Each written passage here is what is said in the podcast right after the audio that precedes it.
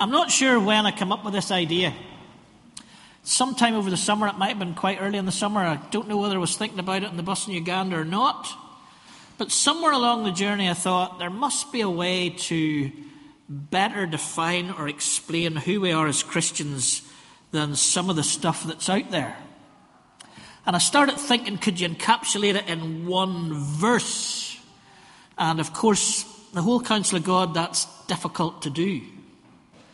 Um, and then I thought maybe three verses, passages, and three came into my mind. And then I thought, oh, maybe we'll need five or six. So, because we're a 1010 church, um, if you're a visitor among us, 1010, it's my birthday. It's also John chapter 10 and verse 10. I have come that you might have life in all its fullness. Jenny just read it to us there a moment ago. That is our on our mission book, 1010 Mission, where sessions broken into four groups 1010 Pastoral Care, 1010 Worship, 1010 Spiritual Formation, 1010 Mission. Life in all its fullness. So I thought, well, then maybe we could do it in 10 chapters or 10 passages and call it 1010 in 10. Now, that's what I'm going to do from now to Christmas. And so your role really in it is, as well as hopefully maybe learning something, I don't know, is to see what we might miss out on that. If uh, somebody showed me once, I'm not sure I've probably told you this illustration before, but if you see a map of the world, there we are in the middle. Of course, we should be. We're so big and important in Northern Ireland, but there we are right in the middle of the world map.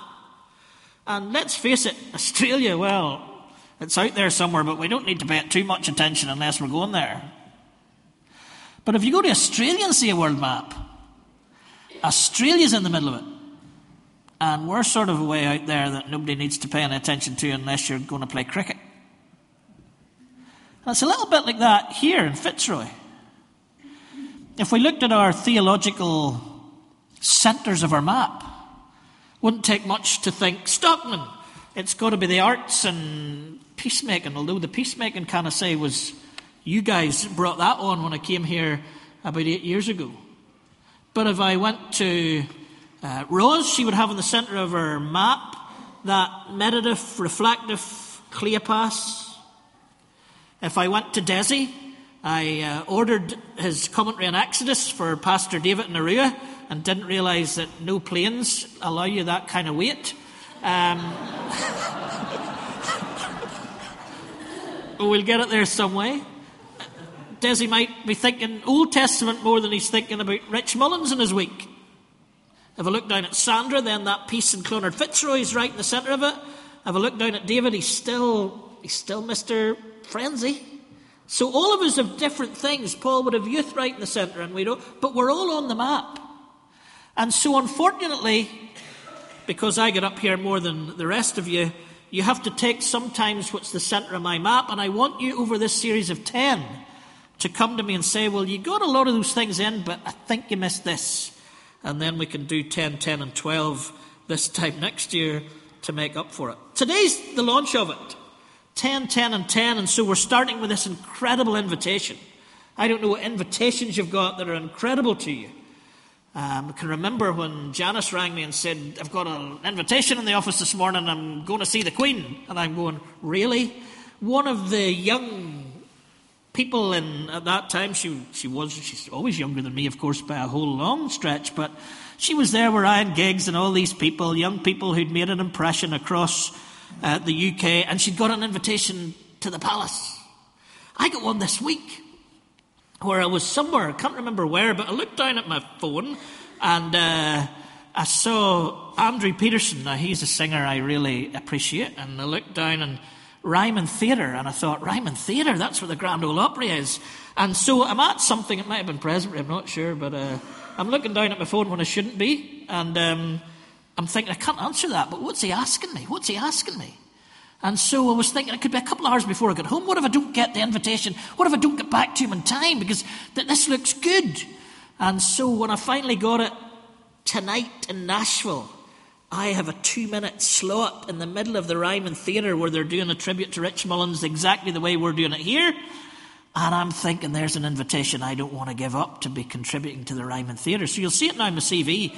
Played the Ryman Theatre in Nashville, even though it's just a 1 minute 30 clip that Matthew Fitch wonderfully put together yesterday morning. But invitations that give you that sense of, whoa, can't give this one up. Jesus comes and he says, I have come that you might have life and have it in all its fullness. Is that an invitation that any of us can possibly not respond to? Life in all its fullness. Now, those of you who nerdishly follow the lectionary with me and listen to the sermons on a Sunday, uh, I won't think about how many that might be, We'll know that we preached in this in May. So that's only like four months ago because it was part of the lectionary. And here it is as the start of this 10, 10, and 10 series. So don't want to go over any of those things, egotistical and all as I am, to think that you might remember anything that I said that morning. But I do want to say just for a moment or two that this does sit very much in the centre of the gospel according to John. This is part of John's um, intentions with this way to put the life of Jesus together, which, as we well know, is very different than the synoptic gospels. Because if we look right into the prologue at the start of chapter 1, in the beginning was the Word, and the Word was with God, and the Word was God. He was with God in the beginning. Through him all things were made. Without him nothing was made that has been made. Verse 4, chapter 1. In him was life and that life was the light of all humankind. The light shines in the darkness, and the darkness has not overcome it. John, from the start, is talking about this life that is in Jesus. Verse 11, John 10 11, the good shepherd lays down his life for the sheep. Chapter 1 again, verse 29. The next day, John saw Jesus coming towards him and said, Look, the Lamb of God that takes away the sin of the world. John's telling us that this life has come back into the world, that this life would be available to those who believe further down in that prologue, and that Jesus has done something or is going to do something that makes that possible for all of us. Chapter 2, I remember being at Regent College and Darrell Johnson, the, um, the preaching uh, professor there at the time, saying, Chapter 2 and this water into wine is maybe one of the most important miracles of all of the miracles of Jesus. Because it's another miracle symbolizing life, but not just life. Everyone brings out the choice wine first and then the cheaper wine after the guests have had too much to drink. But you have saved the best till now. When Jesus turns the ordinariness of water into wine, it's wine in all its fullness. And this miracle is telling us one of the reasons that Jesus would be here. Chapter 3, Nicodemus. What do I need to do to inherit eternal life? You must be born again. Life entering back into Nicodemus in a different way than the birth that he had as a baby. This spiritual rebirth into this life in all its fullness. And John chapter 10 is a, dis- a discourse on chapter 9, where remember the blind man gets healed, and Jesus not only heals him and restores him to a life in its fullness, but protects him, gives him provision and presence, as the shepherd would do for the sheep that we haven't explained because the Pharisees are not getting it in chapter 10. If we go back even to the Genesis account, we find about this life chapter 2 and verse 7 Then the Lord formed a man from the dust of the ground and breathed into his nostrils the breath of life, and the man became a living being. What was it that the man and the woman were set in the Garden of Eden to do? Verse 15 of Genesis 2 And Jehovah God took the man and put him into the garden to dress it and keep it, or to cultivate it and keep it. So if we want to look at this life in all its fullness, this invitation in John chapter 10, then we need to go to the heart of the theology of humankind. Who are you? What are you here for?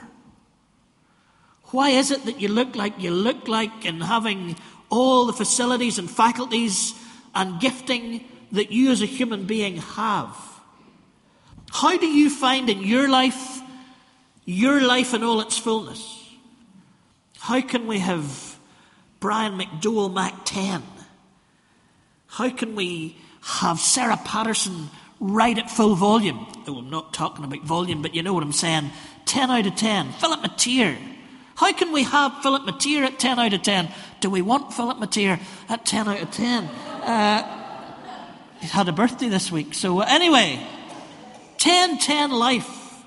How can we find the fullness of our humanity and the fullness of the un- uniqueness of our humanity as you are right now in this congregation? How can we find 1010 as a community of believers? How can we find the 1010 of this particularly unique, eccentric community of believers in South Belfast in 2017?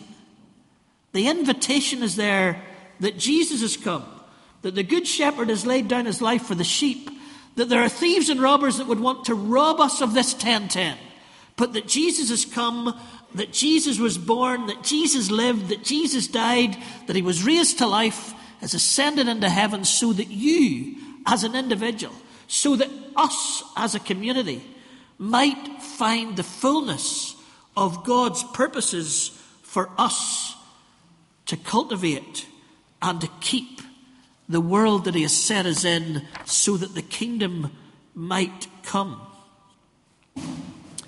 This week, um, they showed in Atlantic. Um, we usually come in about tea time and whatever time you come in at, and uh, any time between four and six, if you come into the house and you're waiting patiently for to eat or to go and make to eat. I wait patiently for to eat. Janice waits patiently to go and make to eat. You understand? But uh, you can flick on Atlantic, Sky Atlantic, and there's West Wing, just going round and round and round, and you can come into it and out of it as you like. West Wing is this series, this television series. I've told you before. It's the reason that God gave us moving pictures. And this week they showed us the very episode that I think is the greatest hour that moving pictures ever created, which is the two cathedrals. It's an amazing, I'm not going to go into it because if I started on that, there's no way we would be around these stands by a quarter to 12.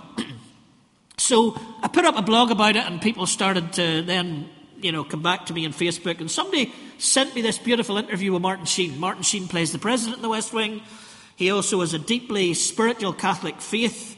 And he was talking about his service for others. He was interviewed um, about his inter- uh, about his, uh, his his service for others. He, he, does a lot of stuff, a lot of service around the world for justice, etc., etc. I think he's been in prison about sixty times, standing for different justice scenarios. And when he was asked about this, he talked about growing up in a family of faith, and he said, "We learned early on in the family that to serve ourselves well." We needed to serve others. To serve ourselves well, we needed to serve others. And I suppose what Martin Sheen's father, who I think it was that put this into his life, was saying to him if you want life in all its fullness, if you want to find out who, and his name, it's your other guy takes his name, whereas there's, there's two sons, one takes the real name and one takes Sheen. I'll use the Sheen name. But uh, if you want Martin Sheen in all, all his fullness, then a good way to find out what that is, or to unpack that, is that if you serve other people, you will find your fullness in yourself. And I suppose that's what we're talking about a wee bit today when we go around the tables. We are not, it's not a hard sell. We, uh, if, all of you, if all of you volunteered to be at Flipside or Frenzy on Friday night, we can't take you. But what we're trying to do with our 1010 mission is to try and see if there's ways. If there's ways within the fellowship, there are all kinds of ways outside it where we can serve ourselves and find the 1010 within us by serving others in the name of Jesus. Because that's what we're called to do. Cultivate it and keep it. It wasn't about Adam, it wasn't about Eve. It was about the world that God had put them in to look after. It's not about Steve. It's about how Steve serves the world that Jesus has saved me into the possibility of being part of his team to serve. And when I do that serving, in the 10 10 fullness of the gifts God has given me, then I find that life in all its fullness. And here in John 10, I think we have this lovely flow of the shepherd of the in and out, come through the gate. Jesus is the gate for the sheep, but then he sends them out to have pasture. And it seems to me that what we do in Fitzroy on a Sunday morning is that we come in in the name of Jesus, who welcomes us at the start of the service by his grace into his presence, which itself is a revolutionary, radical thing that, that I would be welcomed into the presence of God every Sunday morning at 11 o'clock to worship and to engage and to listen. God calls me in so that I might learn inwardly, so that I might deepen my faith inwardly, so that we might have fellowship together and find bonds within each other in the family of God. But it doesn't end in me or in the walls of this building. We are then sent out to serve if we want to find that life in all its fullness.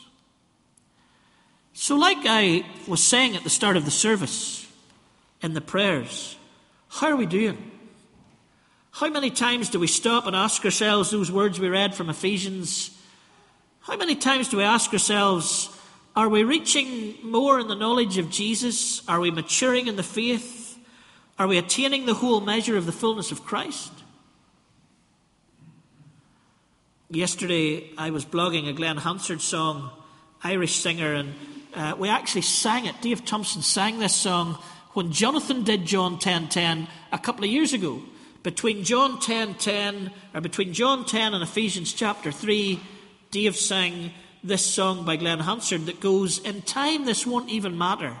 This chapter will be long on the grass, and we'll talk about everything till it's easier. Your beauty is nothing compared to what you will become. You will become you will become in time. Life in all its fullness is the invitation that we get from Jesus. In the next nine weeks that I'm preaching, from now to Christmas Eve, we will be looking at how we live this or how we find this or how God infuses us with the possibility of this life in all its fullness. Because who we are today may be nothing like we are next week or the week after or what is to come. Because in Philippians, we're told that he who started a good work in us will carry it on to completion, to the 1010, to the maturity of the fullness of Christ.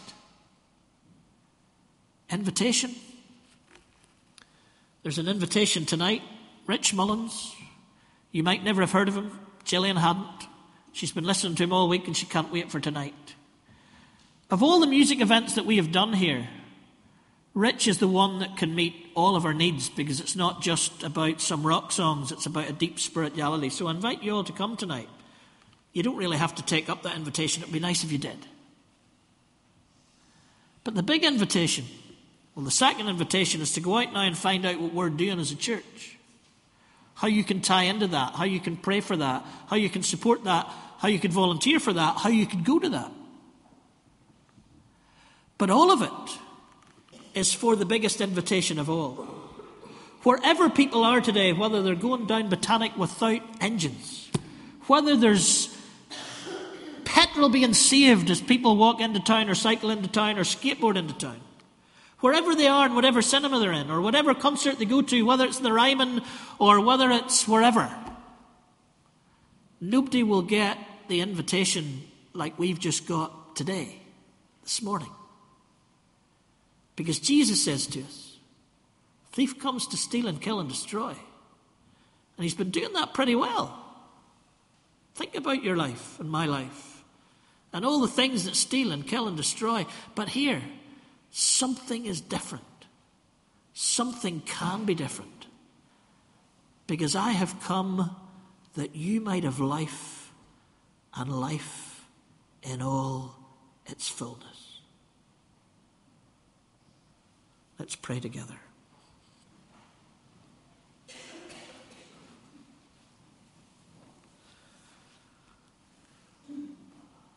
Lord, who are we? Not just humans in general, but as individuals sitting in the pews or standing at a lectern here in Fitzroy this morning. We're all different. And yet you give the invitation to all of us whatever it is that's the thorn in our side, whatever it is that seems to be not able to overcome, that's just a part of what we are because the other part of who we are is the human that you are redeeming and giving the possibility of life in all its fullness. So we pray, Lord, as we continue this series, but before we continue this series, we pray that as we go home, as we drive around this week, as we work this week, as we have coffee this week, whatever we do this week, that we might stop and consider this invitation. And we might stop and consider how much of that invitation we've taken up and how we're doing on that road to the fullness of Christ, maturity in you. Be with us in a moment as we go around the church to find out all the things that happen here that might help us live this 1010. May that be worshipful too. May we meet people we haven't met. May we find out things we haven't found out. And may it all be for this purpose that we might attain in our lives, in our lifetime, the full measure of Christ. We ask it in Jesus' name. Amen.